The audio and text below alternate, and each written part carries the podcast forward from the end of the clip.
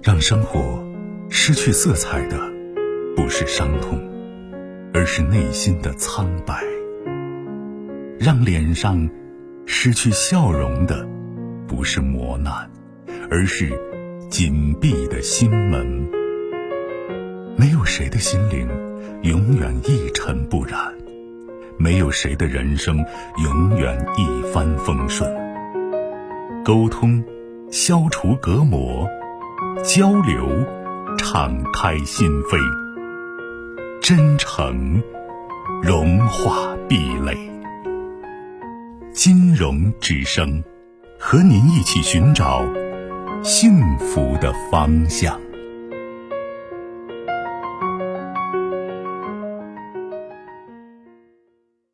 喂，你好。喂，你好，金老师。哎，您的电话。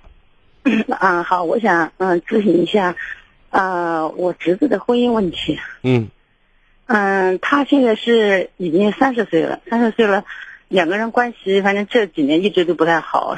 嗯，一开始的时候是男方出轨了，后来呢女方也出轨了，所以他两个一直就是闹得不停。嗯，在年今年年年头的时候，这个女方提出一个条件，就是说。他们就有一套房子嘛，有一套房子是他父母当时买的，所以名字是在他父母的名下。女方提出条件就是说要把房子过户到他的名下，不然的话就离婚。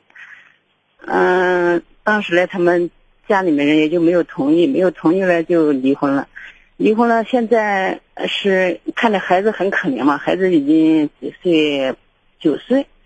感感觉孩子很可怜，所以这男方又想去复婚。复婚，现在是他父母做生意，呃，也有有点积蓄，就是又买了一套房子。买了一套房子，现在这个女方的嗯条件就是买的这套房子必须过户到他的名下，而且是在没有复婚之前过户到他的名下。但是我男方就是。不愿意不同意吧？男方就是说，嗯，可以可以把这个房产房子写上他的名字，但不同意吧，全部过户到他的名下。所以就现在就是在纠结这个问题，到底不知道能不能。你看两个人结婚十来也是十来年了，对不对？嗯，对。你刚才说孩子都九岁了嘛，至少有十年是有的吧？对。啊，那么十年时间里面，男方出轨，女方也出轨。有两种可能，一种两双方都不成熟，没有长大，不懂得责任。男方责任可能大一点，男方比较不成熟。还有一个问题，其实这里是刚才我说的是一个，就是最主要的是彼此不爱，懂吗？嗯嗯嗯。如果这两点都成立，哪怕有一个点成立的话，这个婚姻过好的可能性就很小。不是说写了房子，房子写了谁的名字，这就等于说。双方都踏踏实实的，一心一意的过日子，不是这回事儿。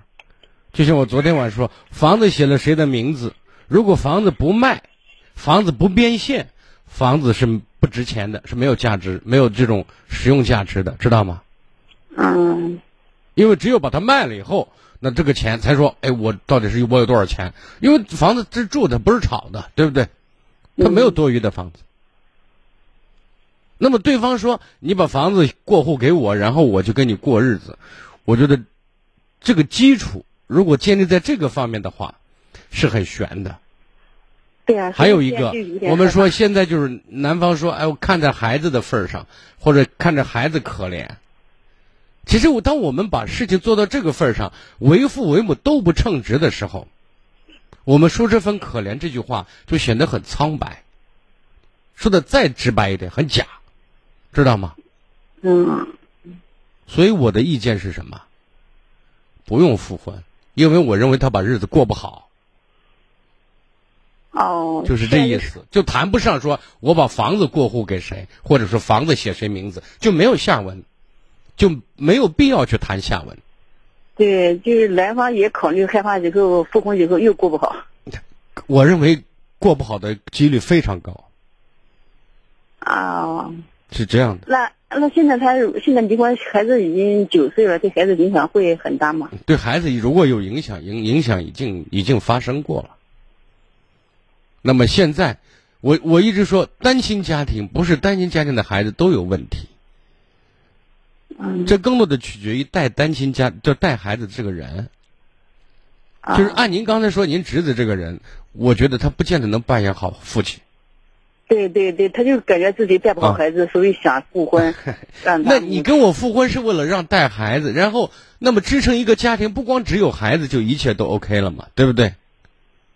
两个人没有感情，孩子说不定又成为双方的出气筒。他他主要还是考虑讲，害怕女方是不是有什么想法，房子过户给他了以后，他不人家怎么办？家有想法也不奇怪，对不对？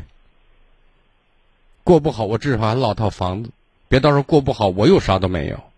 就害怕这个。而且是，我认为更多的程程度是过不好，所以在做后面的文章，我觉得没有意义，哦，好吧？但是你还是提醒你侄子，如果你你做做丈夫也好，做父亲也好，是一个没有责任心、没有担当的男人，你跟谁把日子都过不好，你最好是一辈子单身吧。他他现在也有这个意识了。